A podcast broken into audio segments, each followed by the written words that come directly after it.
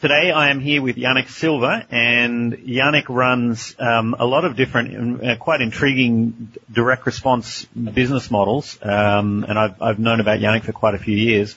Uh, I think yeah, yeah, a few of you will find Yanik's story quite interesting. He's um, he's been around on the internet for quite a while and works in a different way to a lot of the ad tech community. Um, and so maybe, but maybe it's better Yanik explains it himself. Yanik, do you want to just tell us a little about who you are and what it is that you do?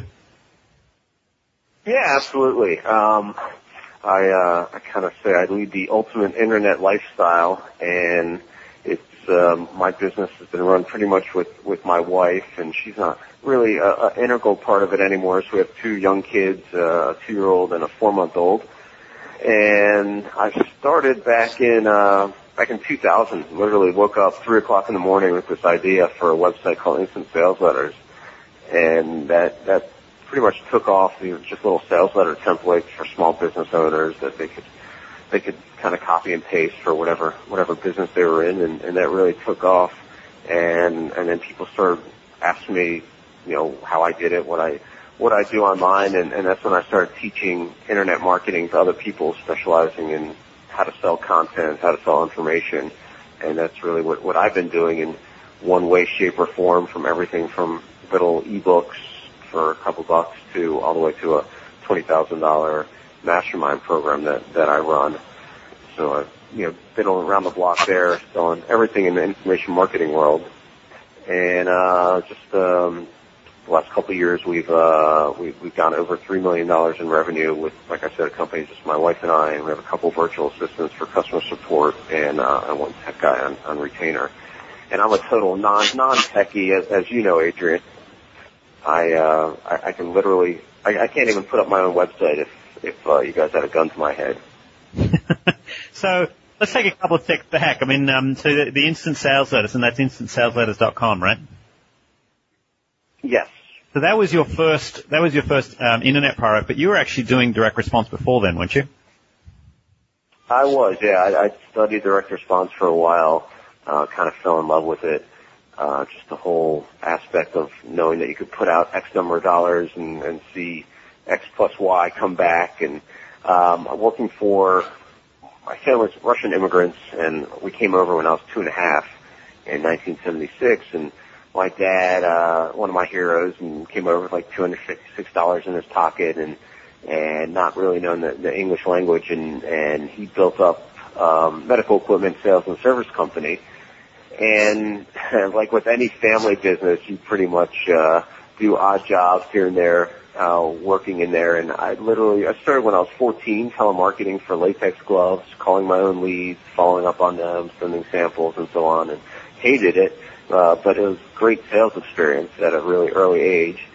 And then when I was 16, I was out cold calling on doctors, you know, off cold calling on like 50 year old docs, and I'm this little 16 year old punk uh, it, was, it was pretty interesting that anybody even, even talked to me. So I got a lot of experience uh, early on in sales, and then uh, one of my doctor clients gave me a Jay Abraham tape, and I was I was pretty, you know, my eyes were kind of wide open to it, and I was just really like, wow, it's pretty amazing stuff, and and I literally just, you know, went on a tear uh, reading, listening, learning as much as I could about direct response, and I started using this in my father's business where we'd put out these full page ads selling a pretty complicated piece of medical equipment that previously we, we only really sold direct face to face uh through through sales rep. And we were having people send us their credit cards, signing up for appointments, and you know, essentially getting generated a lot of interest for these really complicated pieces of medical equipment, from EKG machines to uh, sigmoidoscopes. Uh, some of you know where, where those go, to fetal Dopplers, to all kinds of stuff, uh, bone densitometers, and and so I really got my feet wet there, um, just applying everything I was learning in a real world environment. So I, I've been doing it for a while before then, yeah. What were the price points on the medical equipment that you're selling? Pretty high, depending on, you know, there, there were anything from fetal Dopplers, which were maybe 600 bucks or so that were selling, uh, really, really well. I, I just remember one ad we, I wrote, uh, was getting like an 1800% return on investment for those, those things, all the way to like $10,000 pieces of equipment. And so you, you, you've been selling $10,000 pieces of medical equipment just through a sales letter where you'd send out the letter and then people would give you their credit card number. Those we we did lead generating for those. The higher price stuff were, were we, the highest price that we did um, straight off an ad. I think was about four thousand dollars for an EKG machine that, that measures your heart rate. Hmm. I mean, even even that in itself is pretty interesting. Is there is there a cutoff where you'd say that you you, you the, the price is too high or the, the, the equipment is too complex where it does need to move from being a, a sale to a lead? I think that's probably more more the case is the, the complexity of the equipment was EKG machines are pretty much uh, standard fare for most doctors' offices, so they know what what they're getting and what you know, what the deal is for something more complicated that they don't necessarily know, like for instance a bone densitometer, where, which uh, measures uh, your, you know, it's, it's so long, uh, it measures the, I think like the, the, the essentially it's for osteoporosis. And so something a little more complicated for some of the doctors that would require probably uh, in-office visit, but but we're getting people that raise their hands and they can follow up on them and it was it was pretty it was pretty amazing to to see that work. And my dad, you know, like I said, Russian immigrant, so I'd walk in with this ad full full of copy, full of text. And he's like, nah, nobody's gonna let me out this. I'm like, Dad, let's just try it, let's see how it works. And so, we, we ran it, and uh, so you'd been doing that stuff for a while, and then you, it just kind of naturally led to, hey, why don't I try doing something like this online? Yeah, sort of. Well, the, the transition was, you know, like I said, I worked with a, a lot of doctors. And the one transition was I started actually uh, doing a little bit of uh, of consulting on the side with, with some doctors, and and then so so that took off, and they were starting to see results of helping them get more cosmetic patients. It's like this little. Well, actually, I was working with another doctor too, a urologist, helping him get more patients. Um, and so, you know, I saw that working out, and what I decided to do was package up what I was doing with them into a, a $900 um, three ring binder type course. So I could sell, so I could leverage my, my expertise instead of just working with doctors one on one and essentially getting paid by that, by, for my time. Um, I would, I, I then package it up and, and start selling a course to, uh, to dermatologists is where I started. And then I moved on to cosmetic surgeons and ophthalmologists, um, and other doctors who wanted to get more cosmetic patients. Mm-hmm. And and then that and how did that then lead over to the instant letters product? Um, you know, since I was working, used this stuff in my dad's office for the sales letters, did this stuff with the docs for their sales letters. Um, it was late '99, and literally I didn't even have an email address. A lot of the guys that you interview, Adrian, they they were online from like '93, '94. A lot of my friends were were on there then and doing all kinds of cool stuff. So I got on what I thought was late. Um, which I guess it wasn't that late now I, I still feel like we're we're still at the beginning of something really huge. Uh, and I I saw people were selling digitally delivered information. I thought it was a great model. Um, I remember people like Ken Evoy and Marlon Sanders and um, and a couple other people that were selling just ebooks, and I'm like, wow, that's a great model. I, you know, you don't have to pay for shipping, you don't have to pay for uh, product creation uh, people just give you their credit cards and, and they just download your material. I'm like, I want to do that. And so I literally asked myself a question. I think the questions that you ask dictate the kind of answers that you get. Mm-hmm. And the question was something along the lines of, um, how can I create an, an automatic money-making business that makes me money while I sleep, provides a great value to people, and wasn't just an ebook. I wanted to do something different than just just an ebook. So I wanted a differentiation point. And like I said, literally at, at three o'clock in the morning, woke up, got the idea for instant sales letters. Hmm. And how did you start testing that? Did you just buy pay-per-click traffic, or because what was there? What was there to test with back then? What, what was? Uh, how did I start driving traffic to it? Yeah. I mean, obviously you knew how to write a sales letter since you'd been writing a lot of sales copy. Right. How did you do the rest? Yeah. So uh, the first thing, the first way that I got sales actually. Uh, was from uh, Joe Vitale. Actually, I have to uh, I have to give him a, a little nod here. And uh, I had hired him to help me with a press release. And so he, as he's helping with the press release, he checked out the product. He's like, this is pretty good. And uh, he's like, I'll, you know, I'll put a little mention in there for you. And uh, he, he was doing like a monthly newsletter or weekly, I can't remember. I think a monthly newsletter. And uh, he said, I'll just put a little mention in there for you. And I wasn't even ready to. We we didn't even have our credit card uh, authorization stuff set up to integrate automatically with anything we were doing. And uh, I remember waking up and uh, and there were orders in there for twenty nine ninety five, and you know, just like the infomercial tells you, making money while you sleep. And so I, I woke up and and and had these uh, these orders in there. Not many at first, but it still is enough to get you excited and and just to to uh, just that I don't know that it, it actually comes together. Um, you know, when you when you think about it, versus when you actually do it and and and you see that it's real, it's a big difference. And you know, I still remember the very first customer that we had, and and uh, where what state he ordered from. So it was it was pretty pretty exciting to to see that. And then what I did is I I bought traffic because you know I I didn't have any other ways at that point to leverage it. I tried. um I put out like a press release. That was one that Joe helped me with, and I don't think we got much coverage at all. Um, I and then I, I started buying some pay per click and bought some ezine ads, and you know I just kind of slowly built it. The first month it did eighteen hundred dollars. This is for a thirty dollar product, remember?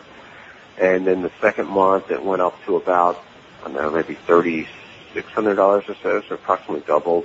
And then it went up to like about seventy four hundred in the third month. By the third month we had actually we had so many people asking about an affiliate program.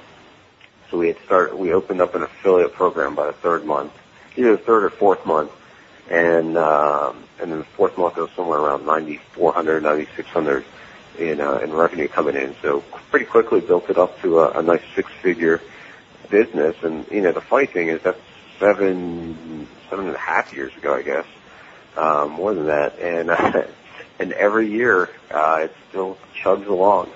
It's uh, it's pretty crazy. I haven't touched the thing in like years, and uh, and, and last year we did like I don't know two hundred twenty thousand, two hundred forty thousand on there. Really? So it's still doing like um, twenty grand a month. Um, yeah, approximately. Cool. Yeah, some months are a little better than others, but yeah, it's, it, it averages out to about that, and and it's for it's still it's a forty. I've raised the price. It's a forty dollar product, and now you know there's there's definitely some upsells in there, which I think are really really important and something that that most people overlook. And you know, maybe if you want to talk about that, we can for a couple minutes. Sure. Well, yeah. Um, well, let me make a note of that. and We'll come back to it. Okay. Well, actually, no. Maybe we should because that I, I, I imagine that's something that you would do. That made a huge impact to this this business and the revenues behind it, didn't it? Um, it did, and what I do, and I originally started um, just doing an upsell on an intermediary page. So they would they would click like, you know, I'm ready to buy or whatever that link was, and and then up would come up a, another page, not the order form. It'll say, you know, because you're ordering today, um, you can get the special gold version of instant sales letters for just fifteen dollars more, and here's what it includes. We have, on average, about sixty 6% of people go for that upsell. So it's all free money. Like when you, when people got their credit cards out, it's all free money. And uh, I think a lot of times we overlook that. It's, it's such a, it's such a simple thing, but it can mean a huge difference, uh, impact wise. And, you know, the infomercial companies are great at this. They'll keep upselling you and upselling you and cross selling and, uh, adding, you know, bumps and so on to until you say, okay, that's enough, uh, because it's all extra revenue. Um, it's a really so good. There's an. Go ahead. Oh, sorry. Some of the some of the guys that are doing like a, a million a million dollars or two or even you know three or four million dollars a month. The, um, in some of their order processes, I don't see upsells in there. I see continuity programs, but I don't see that that like yeah. in in between page. And obviously, you tested it with that in between page, and it, it did cause your overall overall revenues to stay up, didn't it? So it was worth it keeping it there. Oh, absolutely. Yeah, it was, uh, it's well worth it. And then we don't stop there. I mean, I, I, I did stop there originally, but now we've added, once they get to the actual order page, there's another, there's a, a checkbox that they can add for something else, a piece of software to create headlines and about 20% or so people will take that too. So the, the price could go up from forty dollars, which I already originally thought they were getting in for, to uh, all the way to about ninety, ninety-one dollars, I think.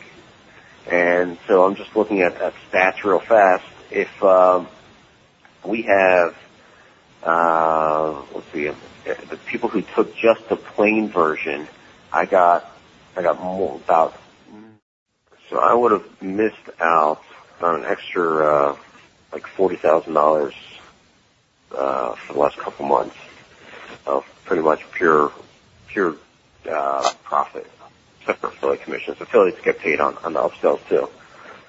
Um, and so could we we average that out to ten grand profit a month? Uh, well, I, I went back to, to to January, so it'd be less than the So it's forty grand this year. yeah forty grand this year, so through October. Right. So not not gigantic numbers, but for Not- one little product that No. you work with, that actually effectively adds Yeah, generation for you, it's huge. Exactly, yeah. If you're doing big numbers, the upsells are are you know enormous. To add that in there, and I might have I might have miscalculated. That seems that seems kind of off. All right. Well, if you find other numbers, you can email me those, and we can make sure we get those in there. Um, Okay. So let's go on. Um, I'm interested in, in your business in general. I mean, you have a, a bunch of different segments to your business. You run a seminar. You um, you have your mastermind group. Um, I'm not actually. Maybe can you talk about some of the back ends you have, and then I'm interested in understanding how the how your lead generation works to to drive people into those back ends. And hey, because you've you've kind of I think you followed um, someone who we both um, are in, pretty interested in, a guy named Dan Kennedy. You follow a lot of Dan Kennedy stuff where he talks about build a herd, and so you've built a herd, and you're building products around that herd to, to sell to that herd. Does that sound correct? Yeah, that, that's that's pretty much correct. Uh, I, I definitely follow Dan Kennedy model to a certain extent, uh, where I'd rather I'd rather work with a smaller number of, of customers than than try and go for the mass market and, and only make a couple dollars on each person that comes in and, and have to deal with the infrastructure and, the headaches that come with that. So I'd rather I'd rather sell more premium price things and uh, actually, I just had a workshop on that as, as how to sell high-priced products and, and services. Uh, just because, uh, you know, to me and, and the lifestyle preference and business preference as far as keeping it small, it makes all the sense for, for the way I do it. Um, so we have, you know, a couple front-end products that, you know, instant sales letters would be one of them, and then uh, a couple other ebooks and, and smaller downloadable products that are internet marketing related, and then I have other stuff and, in other various niches, but they're not. The, the back ends aren't aren't really fully developed on those. Another And then uh, and then what happens? Go ahead, Adrian. Sorry, another front end would be your, uh, your, you have a viral ebook, or at least you had a couple of years ago. I remember seeing it. Is, is, is stuff like Yeah, yeah, that was uh, that was a couple of years back, which uh, I'm I'm like surprised that, that it still makes sales and and people still come in on the million dollar emails and uh, and autoresponder magic, or just two like kind of experiments where where I've let people have resale rights to it after they bought and um, it, it kind of got out of hand and and then I lost control of, of where those things are and and the value of those things really tanked, but we still get sales every month for those products, which I think is kind of funny. Um, so those, yeah, those get people into Oh, sorry to, sorry to jump say that again. In most cases, the value is not necessarily in the, in, in the revenue generated from those products, but just the fact that they're still out there being sent around all over the place. It's branding you and driving people towards your other stuff. Is that, would that be correct? Yeah, that, that would absolutely be correct. Uh, and if I knew what I knew now, I would have done a much better job of integrating name capture into all the books and and making sure that, that people came to us to download it instead of uh, them being other people being able to, to distribute it. But regardless, you're right. My my name is on each of those books, and so um, you know my my name gets branded more, and and my company is you know for for good and for bad, uh, it's really revolved around me as as the person, the personality of the business, and so so that gets my name out there a, a bit, and and people um, advertising us, you know, kind of kind of through the through the back doors they're distributing this this ebook. And so the uh, the back ends, what you were originally asking about, I have a couple various back ends. One is the seminar, that underground online seminar that we run once a year. Um, there's also my newsletter that I write every month. That's uh, $87 a month newsletter called the Underground Secret Society. And then um, and then I have my my mastermind groups that I run. I have two groups, a six-figure group and a seven-figure group and they're small, uh, intimate groups that we meet three times a year. And then, um, and then I do like usually like one little workshop a year, like a small, you know, 20 to, to 30 to 40 person workshop. And that's, uh, and then I have, uh, and then I'll create from those workshops, we'll create, um, kind of workshop in a box products. So the DVDs and the manuals and so on will go into a, a product and, and then get sold. And that's, that's pretty much our main back ends, I'd say. So, so for all of those, I mean, you have different things generating leads for you. Um, you have the, the viral ebooks that you did years ago that you know you don't spend much time on. You, you did the instant sales letters. What would you say is the primary source of leads into your business now? Well, it, it's really it, it's hard to say if there's one. It's, it's a multitude of, of open doors that we get people in through and we have a we have a pretty large affiliate network of about 40, 43, 44,000 affiliates. And obviously not all those are active affiliates, but, but they do generate a, a significant amount of traffic and a nice amount of, of revenue coming in. So that's if you know if I was, if you're going to pin me down and say what's the the one single thing, I'd have to say it's our affiliate network. Hmm. And so this is your own affiliate network that's closed and it runs only Yanik Silver products. Correct. All right. Hmm. Interesting. Okay. Um, do you want to um, talk a little bit more about your seminar and some of the other things you're doing in, in that area? I know you've got some interesting stuff going on. Yeah, I, I think the seminar is kind of cool, and it's like I mentioned, the underground online seminar. It's a once a year thing, and what I think is interesting about it is I designed it to go the opposite way of of what other seminars were in the internet marketing space. Uh, there's definitely no shortage of, of internet marketing seminars right now, as you know. And, and so in, in that kind of marketplace, you really need, I have what I call, uh, I, I call a big hook or a big idea. And one of the ways of creating a big hook or big idea is going the opposite direction of, of everyone else. And so the big idea for my underground seminar is that I bring in people who are for the most part unknown. They're kind of under the radar. They're they're uh, you know average guys and gals, but they're making extraordinary amounts of money online, and you would never really know it. And it's through you know connections of friends, friends of friends, neighbors, you know, that they're my my students, that they're part of my mastermind group, whatever the case is. However, by hook or by crook, I can get these guys and gals in there to present what they're doing and it's been really well received. It's um, sold out weeks in advance. Uh, it's not it's not a cheap ticket by any any stretch, but it's also a, a very good value. It's normally between two and two thousand and three thousand dollars a ticket, depending on when you get in. And uh, like I said, always been sold out, and we've been fortunate to be able to get a great number of uh, of people in there. And I try and have a whole lot of fun with it too. That's the other thing about, for the most part, pretty much anything that I do um, I, I like to have a lot of fun with it because otherwise it's not really worth it to me. Uh, so for this, we we do a spy theme where uh, we, we do a we do a spy theme and um, and and we we you know try and play that up and so every year it's a different spy theme like uh last year it was Mission Possible and I brought in Peter Graves from Mission Impossible from the TV show and the year before that, it was an Austin Powers theme, and I brought in Mini Me to to uh, to do that. So you know, really, really, really try and have a good time as well as as uh, as bring make it you know really educational and and worthwhile for people to, to show up at this thing. And and I, I think people really appreciate that too, not just the, uh, the educational aspect, because it's uh, at the end of the day, it's also about entertainment. Hmm. That's an interesting point. So you try and build that entertainment into everything, do?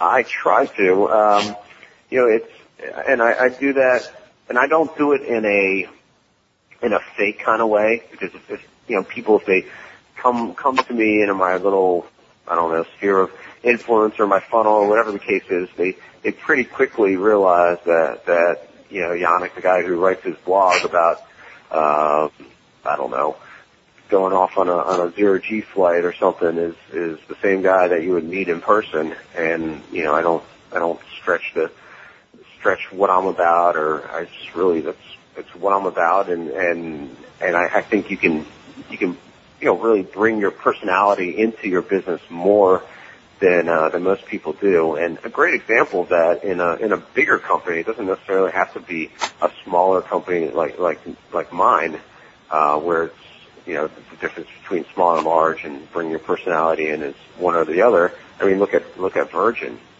perfect example. Richard Branson has his his personality stamped pretty much all over um, each one of the companies that he he has on their on their uh, all his different subsidiaries, and that's one of the reasons uh, I signed up for his uh, his space flight, the Virgin Galactic deal, uh, because I, I love that that kind of stuff, all the adventures and unique experiences, and um, you know just his his brand, that personal image and that personality shines through, and and it's really attractive. What is the what is the, the deal that you sign up for with Richard Branson? It's uh, Virgin Galactic. It's a, his space deal. It's a suborbital space flight, hopefully going off 2009. I'd, I'd probably make a bet for 2010.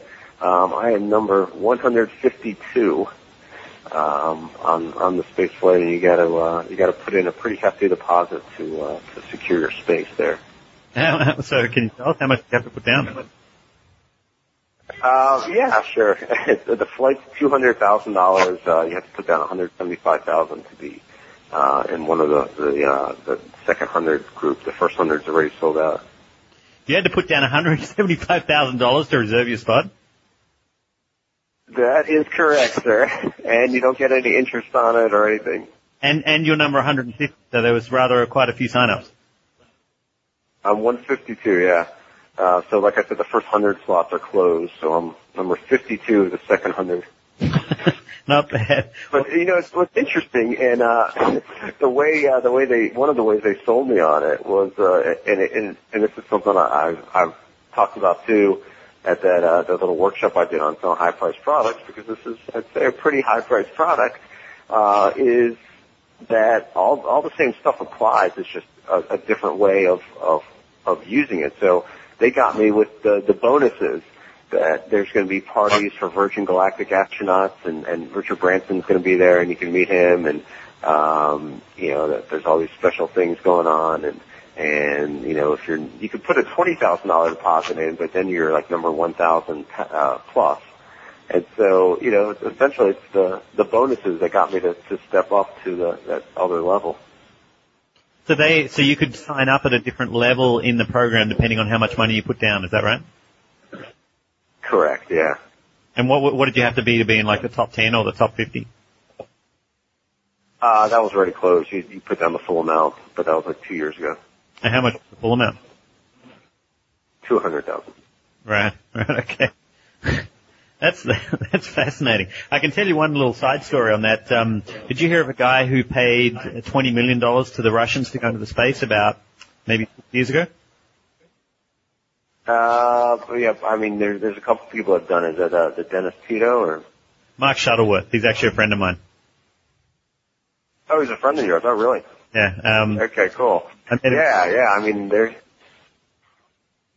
yeah, there's, there's a couple people that, that have done that, and that's, uh, I mean, that's a, kind of a different deal as you go up to the, uh, to the space station, and that's, that's pretty exciting. That's a little more high price. He talked to me a little bit during when he was negotiating it, and it sounds like it was, it wasn't that easy to work it out with the Russians, and, you know, he told me at one point it's like 50-50 whether it's going to go forward, but it did, and I think he, he had fun with it. I, I'm, I'm, uh, hoping to get an, in fact, he's promised me to do an interview, and we'll, we'll get one at some point, but I don't know when, but, uh, yeah, that'd be awesome. Yeah, it sounds like a like a fun guy. Yours, I think yours sounds like a little bit more reasonably priced though. Twenty million for that stuff is pretty. well, it's, it's all it's all relative, ain't it? If, if I had twenty million dollars to spend, I might I might consider uh, doing that one. I guess. So back to back to um, direct response. Now, you're you're a direct response guy. You like to measure metrics. You like tracking and monitoring numbers and all that sort of good stuff. Um, so, but what I'm interested in is that how does it, once you have a customer in, in, your business, do you measure how that customer does? For example, could you say, well, Adrian, I know that my customer, my, my average customer in a year spends with me $350 across all of my customers. Or do you just have, um, front ends that are out there that are generating leads for you and then you're doing, um, JV stuff that drives other leads and, and then that goes into your business and, and then you just put um, reasonably attractive things in place in the back end so that they'll and, and you uh, you aim to make those as profitable as possible. Do you, do you have metrics across it, or is it is it just kind of serendipity? I, I'm not the the total numbers guy, and uh, so no, I, I don't I don't track all the way back like that. It's it's really it's really hard. So so, so I guess the answer is no.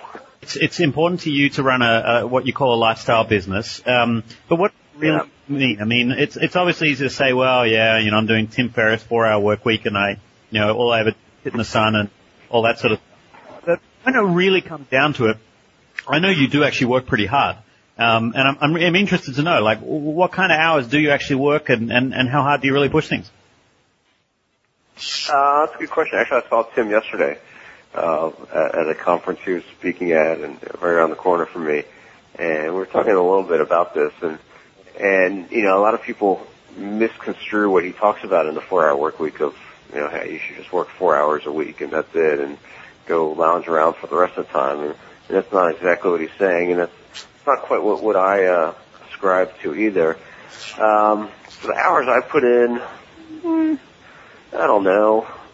If, um, you know, I'll typically work a handful of like maybe, maybe like two hours on on uh, on the weekends, and then um, and then during the weekdays it might be um, I don't know. I'd be lucky if I got maybe five hours in a day.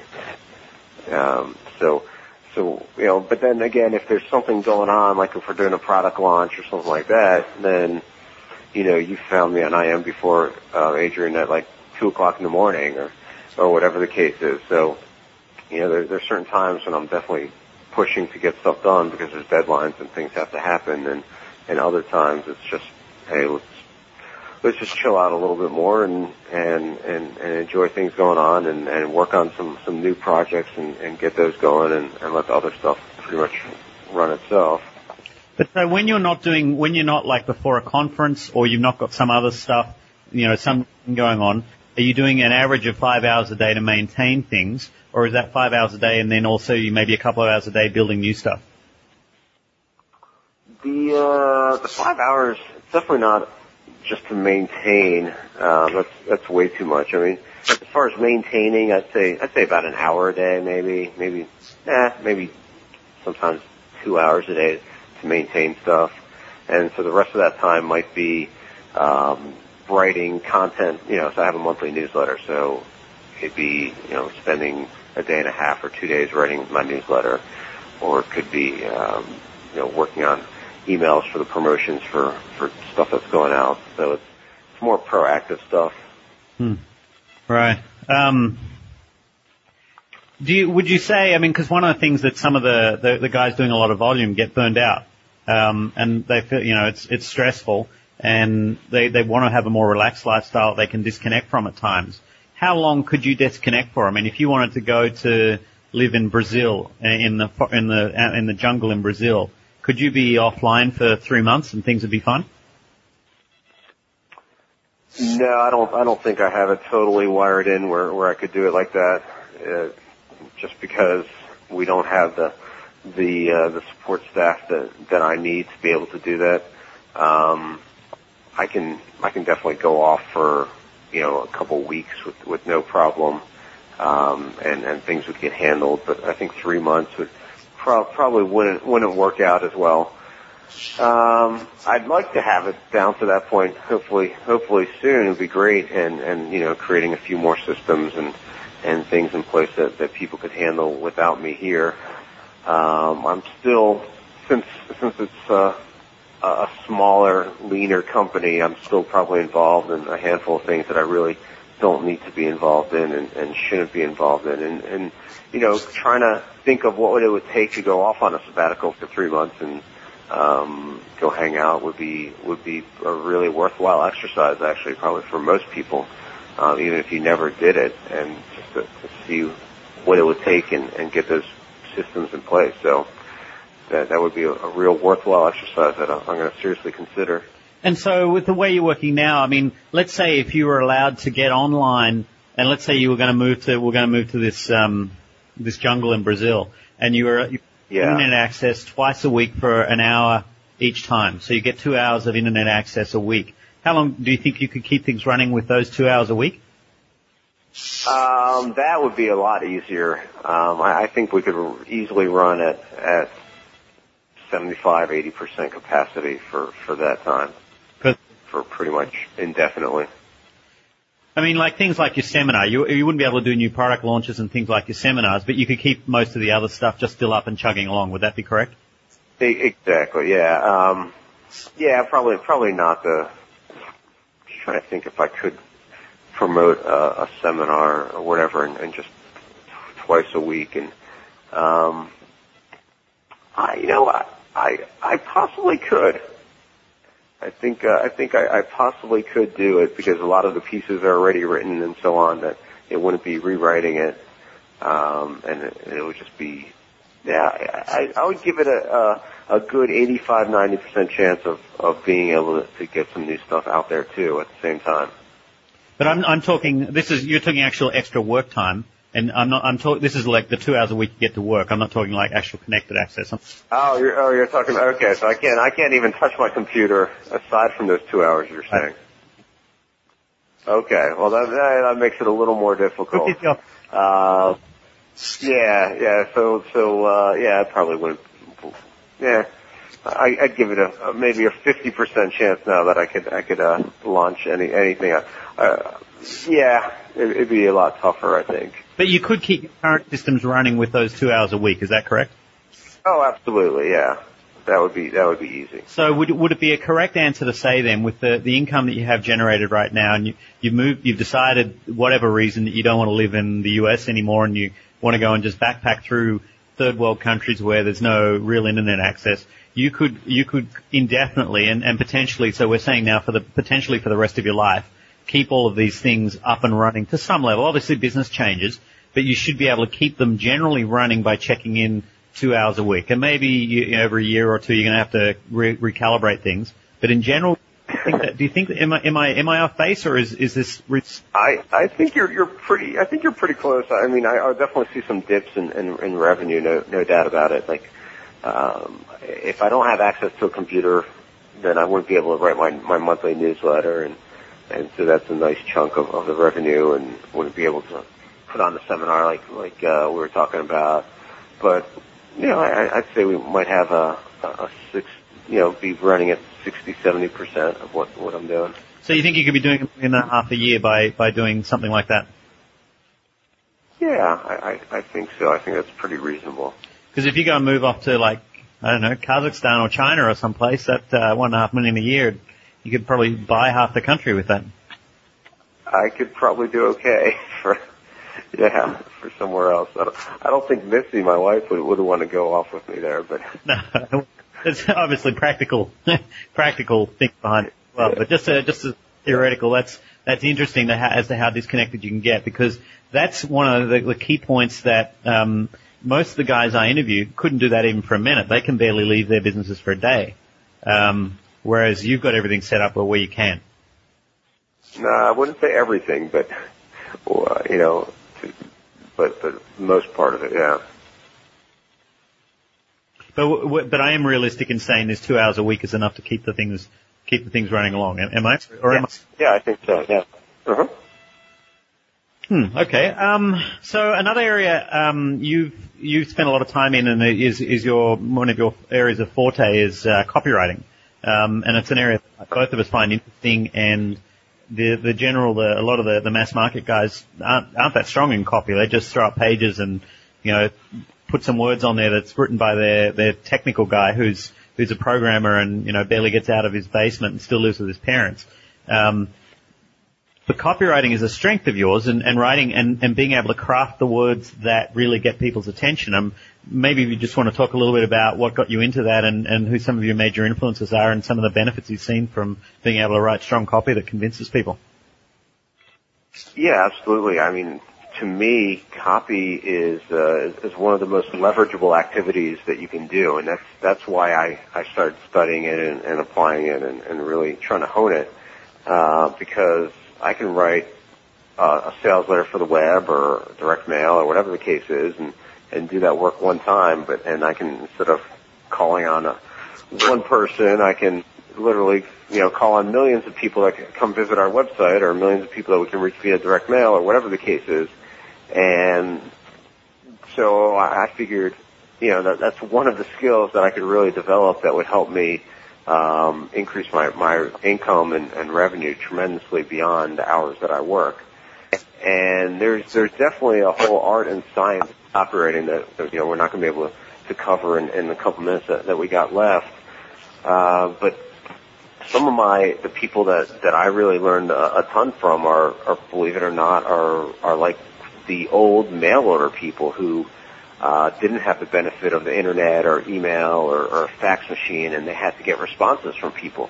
So they had all these things against them, and those people really knew how to create the words that that elicited action that that created uh, that persuaded people to to give them money sight unseen for for something, and that's really what we're doing on, on the web. Well, we got a whole lot of other tools at our disposal now, like adding video or adding audio to our sites and making our sites come alive and so on and, and even user generated content and, and so on and interactions that can help create more sales. But, you know, when it comes down to it, it's, uh, it's all about, to me, copywriting is about, about psychology and understanding human psychology. So, um, the, my favorite book on that is uh, Robert Cialdini, Influence, The Psychology of Persuasion. Mm-hmm is a book I've read about nine times.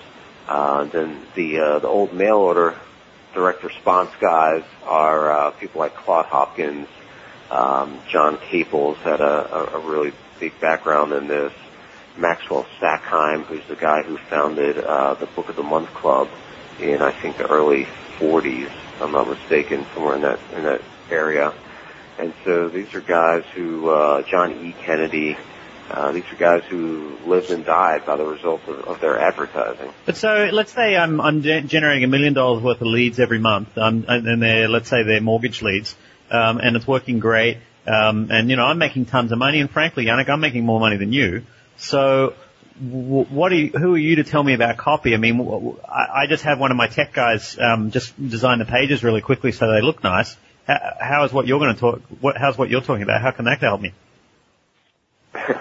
um, well, it's it's like uh, there's a saying: little little hinges swing big doors, and I think probably a lot of a lot of the guys who are, going to be hearing this are, are probably pretty good at, at testing, and if, if they're not, they should get better. And I'm I'm not the uh, I'm not the most avid tester, unfortunately. It's just not my my forte. But I've been seeing some really interesting results when I when I've done it, and you know, you can, there's always, it's always asking yourself, you know, how much, how much higher is high and, and what can you get to? And so it's, um, by, by little tweaks, by adding even like, even little more, I think more psychological nuances would probably be even more valuable than, than learning all there is to know about, about copy. But having little, little psychological tweaks like, uh, like using a reason why in your copy. So if you're trying to get someone to, to do an action and to do something, you know, what's the reason why that, that you're asking them for that? And if people read that, the, the book by Cialdini is a really fascinating experiment on that. Um, or trying to create uh, a commitment consistency type um, type ongoing process. So um, that, and I mean, I asked that in a direct way, but I, I, I asked that because I know that's what's going to be on people's minds. Is because I see that uh, a lot of these guys do uh, quite a lot of testing, but they don't use testing with a lot of finesse. And so they'll discover something, for example, in the debt space. Uh, a few years ago, there was it was just originally debt leads, and then it became women's debt leads, and then Christian Christian debt relief. Um, mm-hmm. Christian, so that was a good hook. But that's that's the only thing they do on it. And then the landing page design, in my opinion, is pretty poor.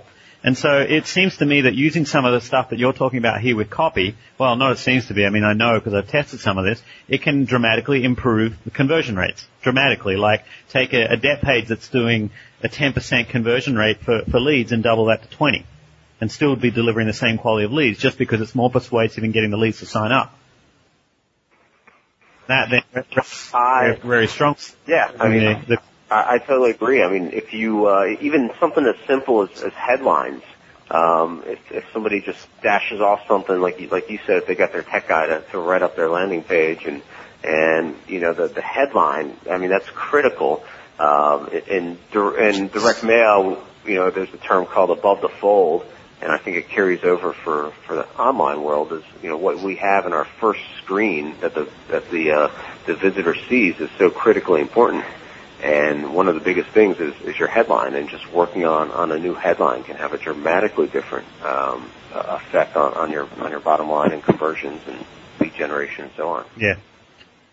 All right. Um, so we've talked about a lot about your stuff, and I know we're running out of time. Um, is there anything else that you would like to talk about that uh, we haven't covered? No, that's, that's probably about it, I think, Adrian. Okay. I don't know. If you want, we could talk about a couple different headline ideas that might help people yeah. and, and maybe wrap up. Yeah, sounds great. Because, you know, like I said, the um, you know, headline's super important. And, uh, you know, sometimes maybe people have heard different stats about, you know, headlines 70% or 80% or 90% of the ad. And I, I pretty much say, who cares what the percentage is? It's a huge part of it. And you've got seconds online. There's, there's no doubt about it. You got milliseconds sometimes to capture uh, your ideal prospect and, and pretty much stop them dead in their tracks and get them to read what's next on the page. So it's got to answer the, the so what, who cares, what's in it for me, and then why are you bothering me? And so there's six big basic headline ideas that I use a lot is uh, offering a, a big promise or self-serving benefit to the reader. Um, so like a how-to headline would be a perfect one there and you can almost it, it, it's funny. It's like people for the sometimes they don't want to go to the old tried and true headlines. Like how to is has been used forever, but how to forces us to create something that, that's benefit driven to uh, to the to the user. So you know how to whatever get on, out of the, the get from under the pile of debt that you have. Um, the another basic headline idea is, is flagging your ideal prospect. So, like a, attention arthritis. That, that, that, or like in a, in a mortgage example, that could be like how to how to get your um, how to buy your dream house um, through a really cheap mortgage. Yeah, exactly. Yeah, I mean, how to is is, is easy. Um, and the flagging stuff would be, you know, attention, um, you know, attention, whatever, uh, people with people looking for new mortgages or people are looking for uh, their their new house or um, attention. Uh, you know, like like you said, uh, the Christian uh, debt relief space. So it would be attention attention Christians with uh, with debt problems or something like that. Uh, so a flagging headline really works. So um, the other another basic headline idea is giving people news, so announcing something or a new discovery, or um, and because you know people are always looking for what's the new thing. If you offer a quick and easy solution, that'd be number four. Um, asking a provoking question, which that one's really interesting, and it's uh, especially better if you can't answer it yes or no. One of the longest running headlines uh, by someone I mentioned is Maxwell Sackheim, and he was selling a course on English and his headline was "Do you make these mistakes in English?" And uh, the key word there was "these," because people had to look at it and and look at what are these mistakes, not "Do you make mistakes in English?" because that could be pretty easily brushed off as "Nah, you know, no big deal," or you know, my grammar's perfect. But uh, just getting people to engage with a, a provoking question is really good. And then the, the other last big idea is your headline should make a reader or visitor inclined to keep uh, reading, keep scrolling, keep going through your, your, your sequential sales process. And you can use curiosity, but it's really dangerous if you use curiosity only by itself.